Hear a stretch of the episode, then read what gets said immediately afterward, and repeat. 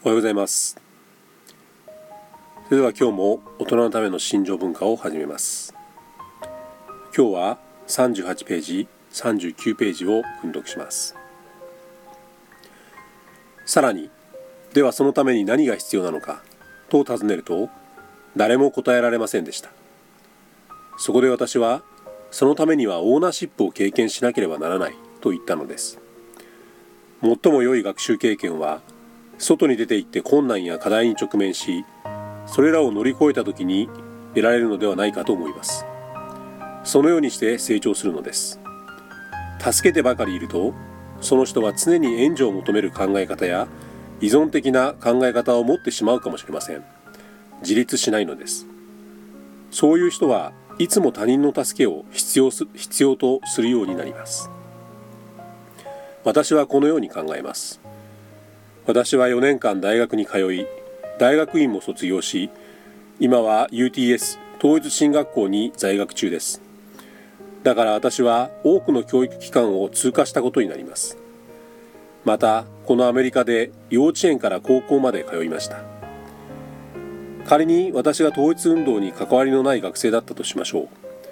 そしてもし私が純潔問題について信念を持っていてそれに基づく独自のカリキュラム教育課程を作るとすればその内容を開発するだけではなく人々がその運動に参加しそれを経済的に支援する気にさせるだろうと思います。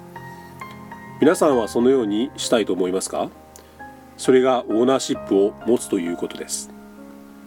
カープの組織や皆さんを支援する外部組織がある間は自分たちは頑張っていると思うかもしれませんが実社会から見れば必ずしもそんなに成果を上げているわけではありません。私は2世たちにそのように話しました。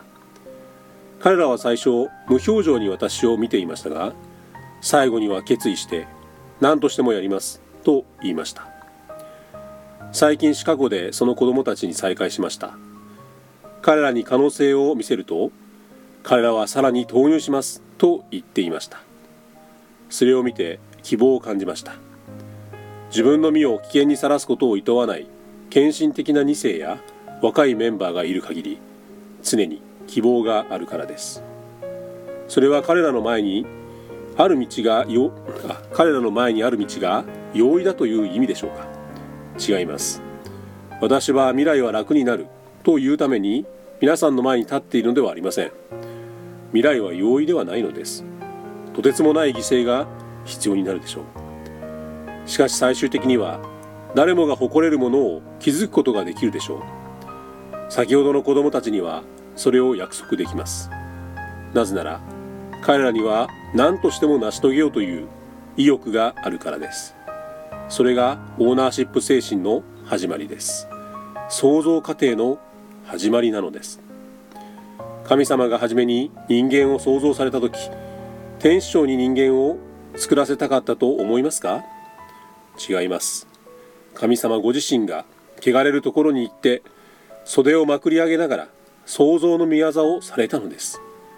自分の子供たちをこの世に生み出すのに他の誰かにしてもらいましたか？違います。皆さんがそうしたのです。創造過程においておける全てのことはオーナーオーナーシップ精神から生まれます。